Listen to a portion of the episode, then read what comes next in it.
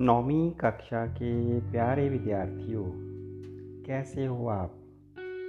आज हम हिंदी की पाठ्य पुस्तक का पाठ नंबर बारह पढ़ने जा रहे हैं। पाठ का नाम है नीम की ईट। नीम की ईंट एक निबंध है, जिसे राम वृक्ष बेनीपुरी ने लिखा है। पाठ का नाम नीम की ईंट, लेखक का नाम राम वृक्ष बेनीपुरी। तो आइए इस निबंध का सार जानने से पहले इस पाठ के अंतर्गत जो कठिन शब्द अर्थ, कठिन शब्द आते हैं, उनके अर्थों को जानते हैं, जान लेते हैं। चमकीली मनी चमकदार। आवरण मनी पर्दा भद्दा भद्दा मैनी बदसूरत सुघड़ सुघड़ मैनी सुडोल, पायादारी, पायेदारी मैनी मज़बूत, आकृष्ट, आकर्षित, शिवम, कल्याणकारी, अंधकूप अंधा कुआँ, विलीन अदृश्य कंगूरा। कंगूरा मैंने चोटी, शिखर, टॉप, जब बुर्ज, आगे अस्तित्व, हस्ती, शोहरत, प्रसिद्धि, शहादत, बलिदान, उत्सर्ग, बलिदान। मूढ़, मूरख, आधारशिला, नीम का पत्थर, लुपत, गायब, वासना, इच्छा, आतुर आतुर मैंने व्याकुल, उतावला, अनुप्राणित, प्रेरित होड़ा होड़ी प्रतिस्पर्धा मतलब एक दूसरे से आगे बढ़ने का प्रयास करना। तो ये थे इस पाठ के कठिन शब्द और उनके अर्थ। आइए पाठ का सार, जानकारी लेते हैं। नीम की ईंट लेखक श्री राम वृक्ष बेनीपुरी का अत्यंत रोचक एवं प्रेरक निबंध है। प्रेरक मैंने प्रेरणा देने वाला। इसमें लेखक ने मनुष्य को निस्वार्थ, त्याग एवं बलिदान की प्रेरणा दी है। निस्वार्थ मैंने बिना मतलब के। भी अगर किसी ने बलिदान करना है तो उसके बदले में कोई मतलब नहीं होना चाहिए। बिना मतलब के आप बलिदान करो तो उसे बलिदान आना चाहेगा अगर किसी बात का त्याग करना है, किसी बात को छोड़ना है तो उसके बदले में उसकी कीमत नहीं लेनी है। बिना मतलब के कुछ करो तो उसे बलिदान माना जाएगा। इसमें लेखक ने मनुष्य को निस्वार्थ त्याग एवं बलिदान की प्रेरणा दी है। प्रत्येक मनुष्य को अपने देश तथा समाज के कल्याण के लिए सदा तैयार रहना चाहिए। लेखक को इस बात का दुख है कि आजकल हर आदमी भवन के कंगूरे की तरह बनना चाहता है। जो भवन बनाया जाता है, चबूतरा बनाया जाता है तो उसको टॉप पर जो कंगूरा होता है, शिखर जो चोटी है, हर कोई वो चोटी बनना चाहता है। उसकी नीम की ईंट कोई बनना नहीं चाहता। कहने का मतलब जो आधार रखा जाता है, बेस रखा जाता है, जब कोई भी हम घर, मकान, भवन बनाते हैं तो उसकी नीम डाली जाती है। तो नींव में सबसे पहले जो ईंट रखी जाती है, उसका ज़्यादा महत्व है। वो मज़बूत होनी चाहिए नींव मज़बूत होनी चाहिए नींव के अंदर लगी हुई ईंट जो है वो मज़बूत होनी चाहिए, लेकिन उसको कोई भी नहीं देखता क्योंकि वो तो ज़मीन के अंदर दस जाती है।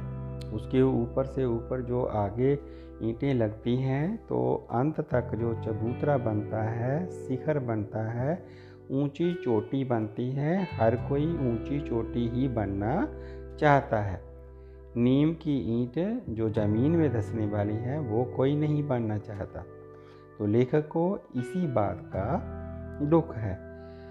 लेखक चमकीली, सुंदर एवं मज़बूत इमारत की नीम को ध्यान देने को कहता है। उसे दुख है कि आज दुनिया केवल चमक दमक देखती है। किंतु उसके नीचे ठोस सत्य को कोई नहीं देखता।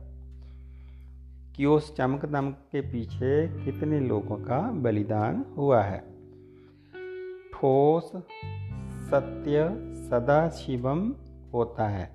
शिवम मैंने कल्याणकारी मतलब जो सच है वो ही सही है, सही मार्ग है, कल्याणकारी है। किंतु वह सदा सुंदर हो ये ज़रूरी नहीं है। सच जो है, वो ठोस है, जिसे, जैसे कहते हैं कि सच जो है, कड़वा होता है। कड़वा तो होता है, ठोस है, कल्याणकारी है, लेकिन ये ज़रूरी नहीं कि वो सुंदर भी हो। क्योंकि किसी को भी सच जो है, वो अच्छा नहीं लगता, वो कड़वा ही लगता है। लेकिन सत्य जो है, वो कठोर होता है। कठोरता और भद्दापन एक साथ जन्म लेते हैं। लोग सदा ही कठोरता से भागते हैं। भद्देपन से मुँह मोड़ते हैं। इसीलिए वह सत्य से दूर जाते हैं। कठोर के पास नहीं आते, कठोरता से दूर जाते हैं। और भद्देपन से मुँह मोड़ते हैं, वो दोनों ही साथ साथ चलते हैं। कठोर और पद्धापन। करूपता। आगे, कंगूरे पर चढ़ने वाली ईंट धन्य है, जो लोगों को अपनी ओर आकृष्ट करती है। आकृष्ट मैंने आकर्षित करती है। लेखक ने कहा कि ज़मीन के अंदर जो ईंट लगी है, नीम के अंदर उसे कोई नहीं देखता। जो लास्ट टॉप पर, चोटी पर जो ईंट लगी है, वो सबको अपनी ओर आकर्षित करती है। किंतु इमारत की नीम की ईंट धन्य होती हैं, जिसके ऊपर इमारत खड़ी होती है। इस ईंट के हिलने से कंगूरा, चबूतरा ज़मीन पर गिर जाता है। अगर नीम की ईंट हिल गई तो सारी चोटी जो है, चबूतरा जो है, वो गिर जाता है। इसीलिए हमें कंगूरे की ईंट को नहीं, चबूतरे वाली, टॉप वाली, शिखर वाली, चोटी वाली ईंट को नहीं, बल्कि नीम की ईंट के गीत गाने चाहिए। जे ईंट इमारत की शोभा बढ़ाने के लिए सदा ज़मीन के अंदर दबी रहती है और अपना त्याग एवं बलिदान करती है।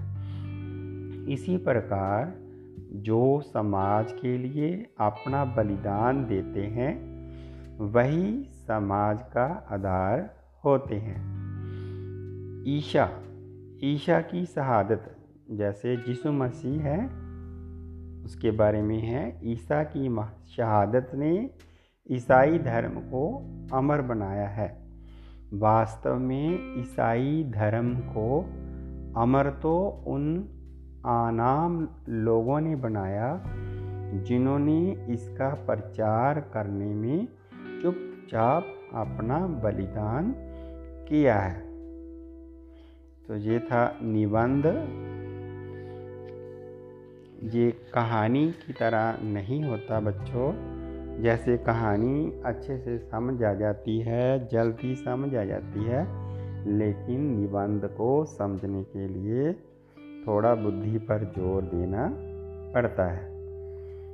इस पाठ के सारांश में हम यही देखेंगे कि लेखक ने हमें समझाया है कि नीम की ईंट का बहुत महत्व है। उसी ईंट पर सारी इमारत टिकी हुई है। लोग चमक दमक को ही देखते हैं। जो चोटी पर शिखर पर ईंट लगी है, कंगूरे पर, चबूतरे पर, उसी को लोग महत्व देते हैं। जबकि जो ज़मीन के अंदर धसी हुई है, उसको महत्व देना पड़ता है। तो यही लेखक ने हमें समझाया है कि जो कोई भी बलिदान देता है तो वो किसी चीज़ को जन्म देता है, उसका ज़्यादा महत्व है। जो बाद में लोग उसको बढ़ावा देते हैं, अपना नाम करते हैं, चमकाते हैं, उनका उतना महत्व नहीं है। जिस व्यक्ति ने जो शुरू किया है, जैसे नीम की ईट है, उसका ज़्यादा महत्व है। तो ये था पाठ। इस पाठ के अभ्यास में, का भाग में कुछ लघु प्रश्न हैं, छोटे। उन प्रश्नों के बारे में हम जानकारी प्राप्त करते हैं। तो चलिए देखते हैं, पहला प्रश्न है, नीम की ईंट पाठ के आधार पर बताएँ कि दुनिया क्या देखती है? तो उत्तर में हम लिखेंगे, दुनिया इमारत की चमक दमक देखती है और उसका ऊपर का आवरण देखती है आवरण मैंने पर्दा। तो ऊपर से कैसी है? दूसरा प्रश्न है, इमारत का होना, ना होना किस बात पर निर्भर करता है? तो उत्तर में लिखेंगे, इमारत का ना होना, इमारत की नीम की ईंट तथा उसकी मजबूती पर निर्भर करता है। तीसरा प्रश्न, लेखक ने नीम की ईंट किसे बताया है? उत्तर में लिखेंगे, जो ईंट ज़मीन के साथ हाथ नीचे जाकर गढ़ती है, सात हाथ नीचे जाकर गढ़ती है और इमारत की पहली ईंट बनती है। इसी ईंट पर इमारत की मजबूती तथा होना ना होना निर्भर करता है। लेखक ने इसे ही नीम की ईंट कहा है। चौथा प्रश्न नीम की ईंट ने अपना अस्तित्व क्यों विलीन कर दिया है? उत्तर में लिखेंगे, नीम की ईंट ने अपना अस्तित्व इसीलिए विलीन कर दिया है ताकि ये संसार एक सुंदर सृष्टि देख सके। पांचवा प्रश्न, ईशा की शहादत ने किस धर्म को अमर बना दिया? उत्तर में लिखेंगे, ईशा की शहादत ने ईसाई धर्म को अमर बना दिया।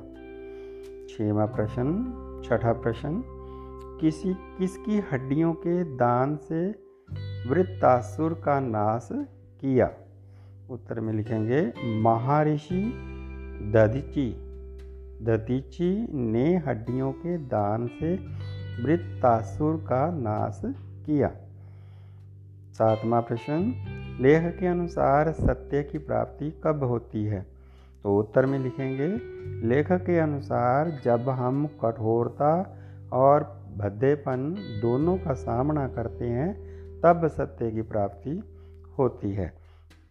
तो लास्ट आखिरी प्रश्न, पाठ में लेखक ने दधीची तथा वृत्तासुर शब्द किसके लिए प्रयोग किए हैं?